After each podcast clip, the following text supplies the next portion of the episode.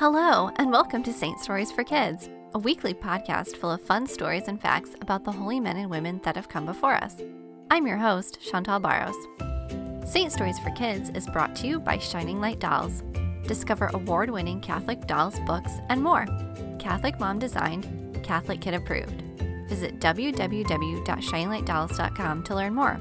And sign up to receive free coloring page printables while you're there. Today we'll be telling the story of St. Enda of Aran, whose feast is celebrated on March 21st. St. Enda was an Irish saint that lived in the 5th century and is considered to be the patriarch of Irish monasticism. Enda was converted by his sister and decided to become a monk. He was given land in the Aran Islands by his brother in law, who was the king of Munster. One of the islands, known as the Great, is where St. Enda established what is considered to be the first Irish monastery. St. Enda and his monks lived very simple lives of work, prayer, fasting, and Bible study. Even during his own lifetime, St. Enda's monastery became an important pilgrimage site, and many Irish saints are associated with St. Enda and his community in some way. Now it's time for our story. St. Enda looked out over the fields of the monastery and took a deep breath of the fresh sea air. The island was beautiful, fresh green grass, clear blue skies, and the beautiful ocean as far as the eye could see. He felt so blessed to have been given this piece of earth to start his monastery. Many had come to join him. They were attracted by the simple way of life at Killeany and the message of the Gospels. Just over a nearby hill, St. Enda could see some men coming up the path towards the monastery. It was St. Brecan and a few of his monks. St. Brecan lived on the other end of the island in his own monastery with his own community. St. Enda waved to his friends and wondered what brought them to visit. He welcomed them inside where they sat down to talk. St. Brecan had come to discuss the boundary between their two domains. His monastery was on the western end of the island, and St. Brecan was on the eastern end. And while that might seem easy enough, one on the east side and one on the west side, they hadn't officially decided exactly where the boundary between their lands would be, which was causing some fighting.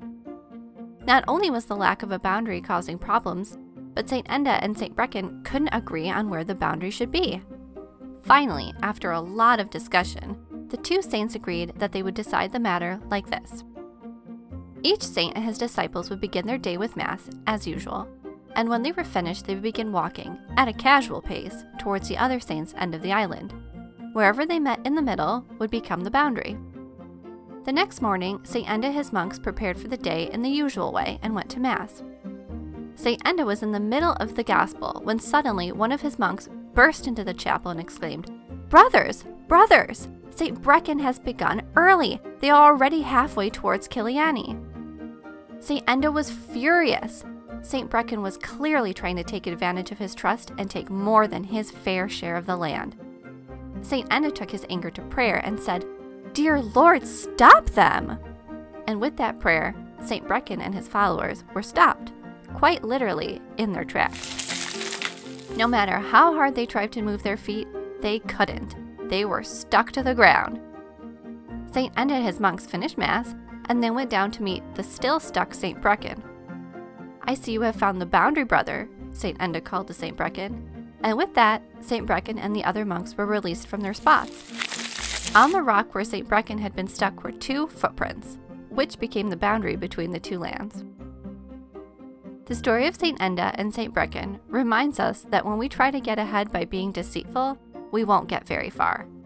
Sometimes, quite literally. St. Enda of Aran, pray for us.